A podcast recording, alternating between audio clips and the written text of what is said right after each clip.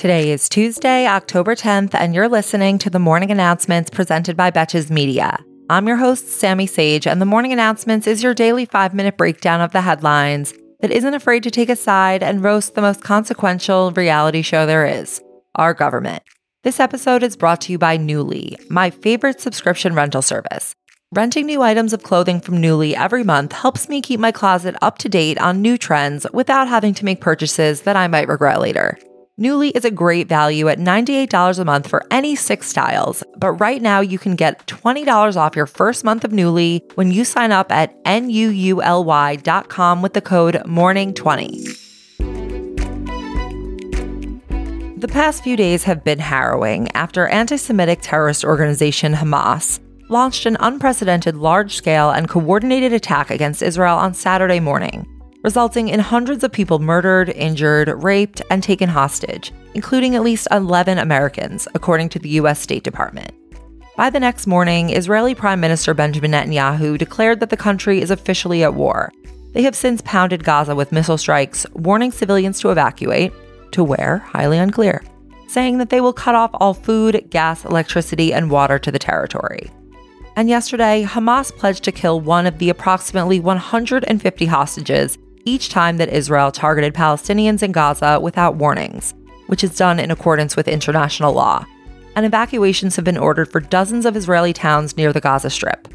Meanwhile, two American lawmakers, Senator Cory Booker and Representative Dan Goldman, were both in Israel at the time of the attack, and both have returned to the U.S. securely.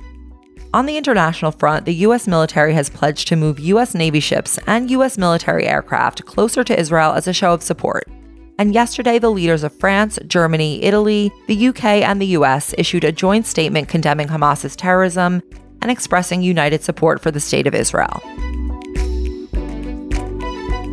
This is crazy how all this is happening when Kevin's gone, right? After mumblings this weekend over the possibility of the next speaker in the House of Representatives being anyone from Steve Scalise to Jim Jordan to Donald Trump himself, it's not happening, don't worry. It turns out that Donald's Kevin may get to make another comeback as Speaker. This development comes in light of the situation in Israel, which adds urgency to the need to agree on a new Speaker in order to expedite the process of approving military aid.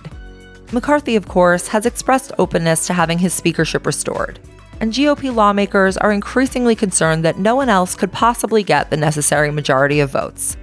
This is just after the other day when McCarthy said that not only would he not run for re election, but he would actually resign from his seat. I guess he changed his mind.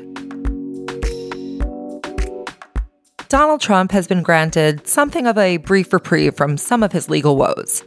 On Friday, a New York State appellate judge temporarily blocked the order by Judge Arthur Engoron to start the receivership process of dissolving the Trump Organization and its related entities. While the appellate judge ruled to temporarily halt the receivership process and the cancellation of Trump's business licenses, they denied Trump's request to halt the civil fraud trial altogether.